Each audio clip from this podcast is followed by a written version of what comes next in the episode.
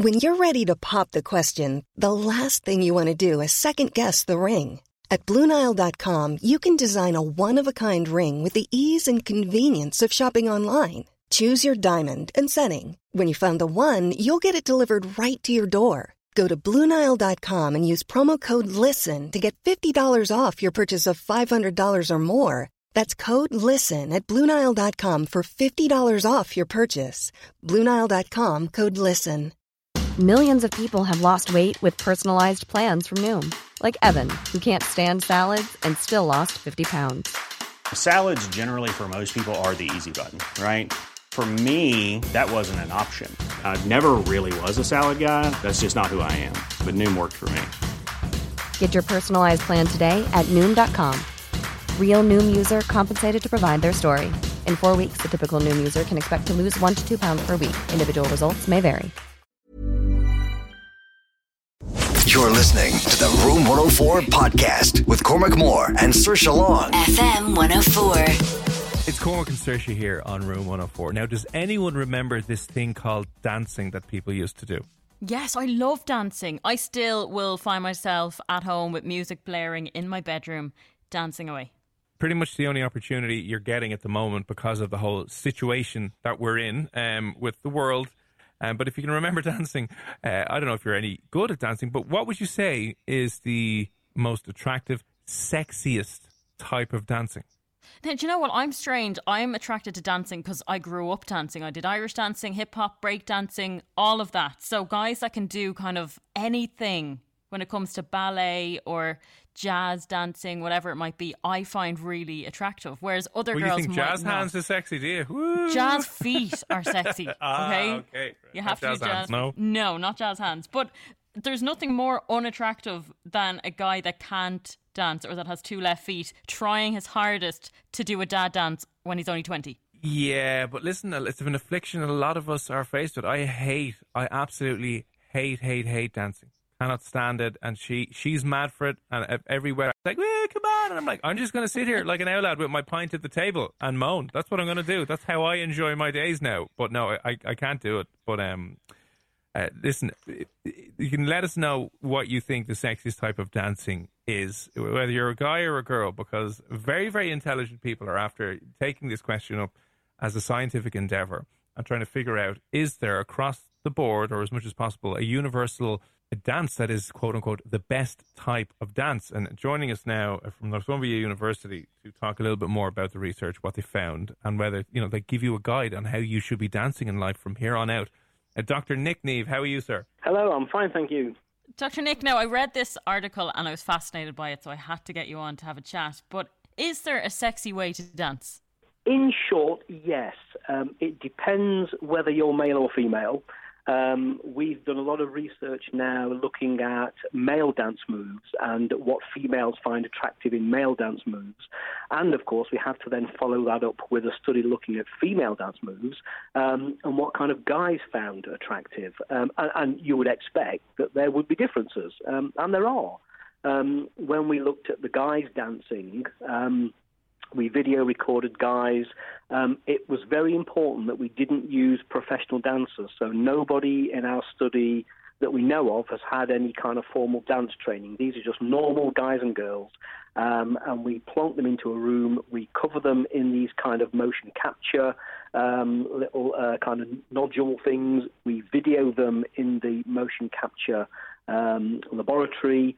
We then turn them into avatars. It's very important that we don't show the kind of real person because people might be, you know, when we get them to rate the dancers, they might be um, biased by the, the, the, the look of the person, how attractive they are, what clothes they're wearing, all these other kind of things.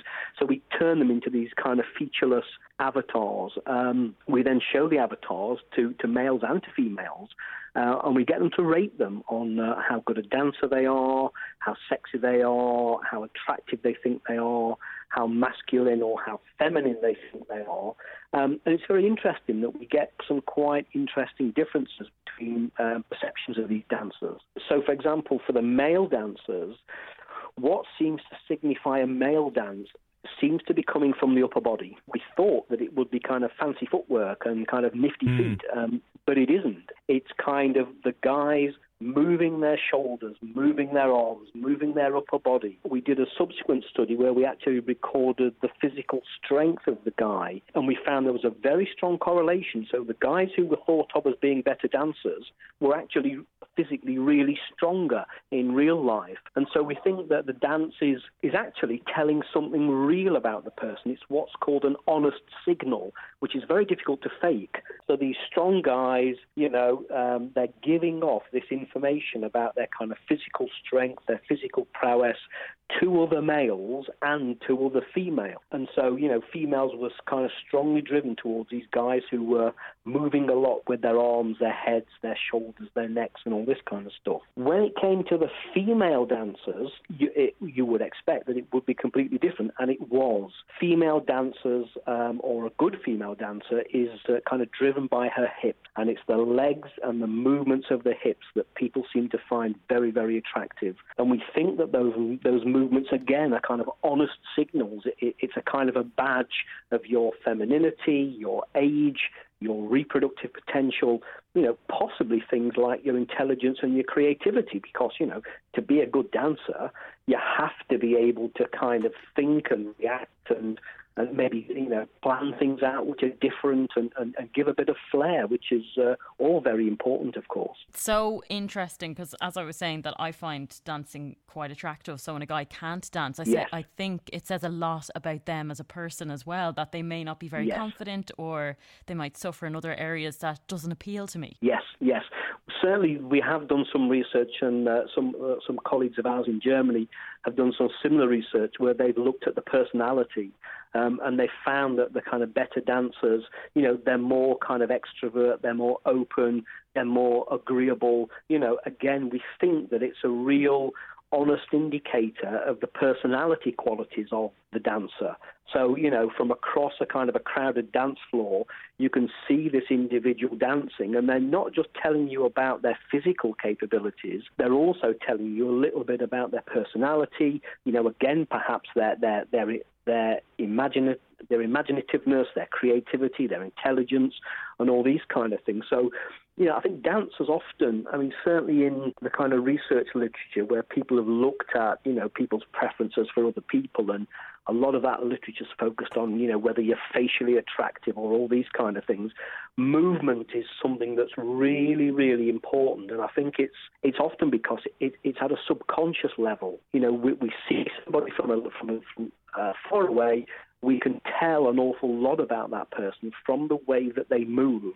And that, you know, as a as a social species, it's very, very useful to have this kind of long distance information about people. Mm. It is it is fascinating and obviously bad news for myself and anyone else listening who can't dance and just sits down No, at the no, side no, of the road. no, because, no, no, no, we- Cormac, we've all said Cormac, it. Yourself and bad Saoirse have news, said it. We're news. dumb, uh, unintelligible idiots. Listen to the professional. yeah, Cormac, you, we, we, we, we had this from a lot of the guys. They all said, loads of them said, actually, this is the worst thing that I've ever done. I feel so embarrassed. You know, we always made it clear to them that we weren't looking at them. You know, we kind of turned our backs to them. Um, it was kind of done in the dark almost in, in the lab.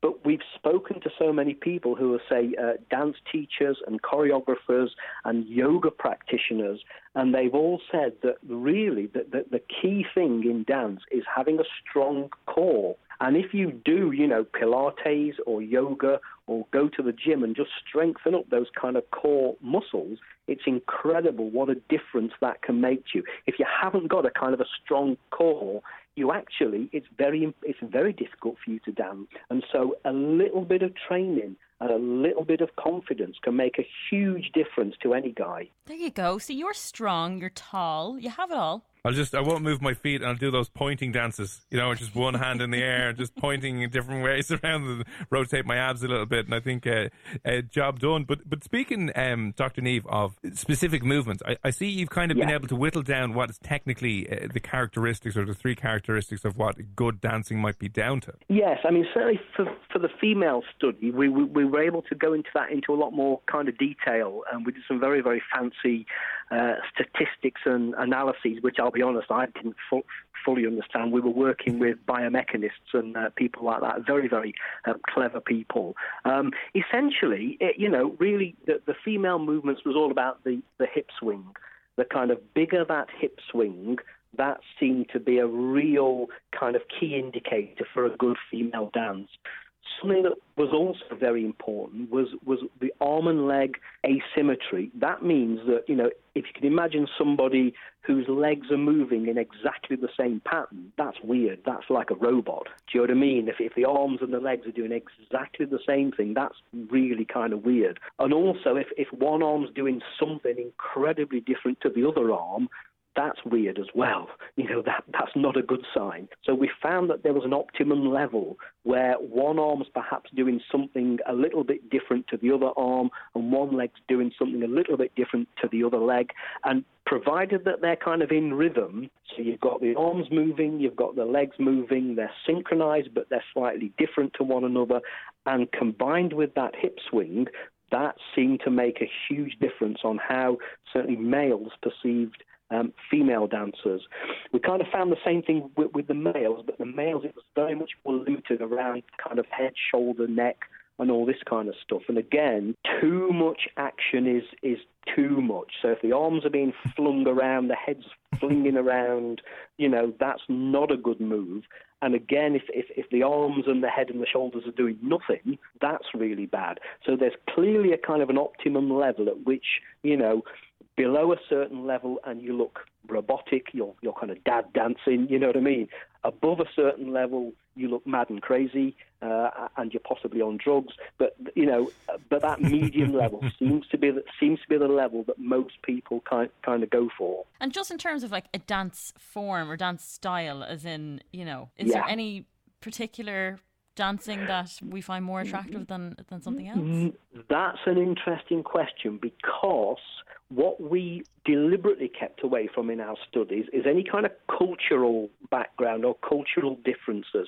I mean, if you think about traditional Irish dancing, for example, the legs are doing all the work and everything else is pretty rigid, isn't it? That that's a very specific kind of uh, cultural type of dance, and even within that, even though everybody's doing exactly the same moves and exactly the same pattern, if you see a line of Irish dancers and they're ranged in ability, the good ones really stand out.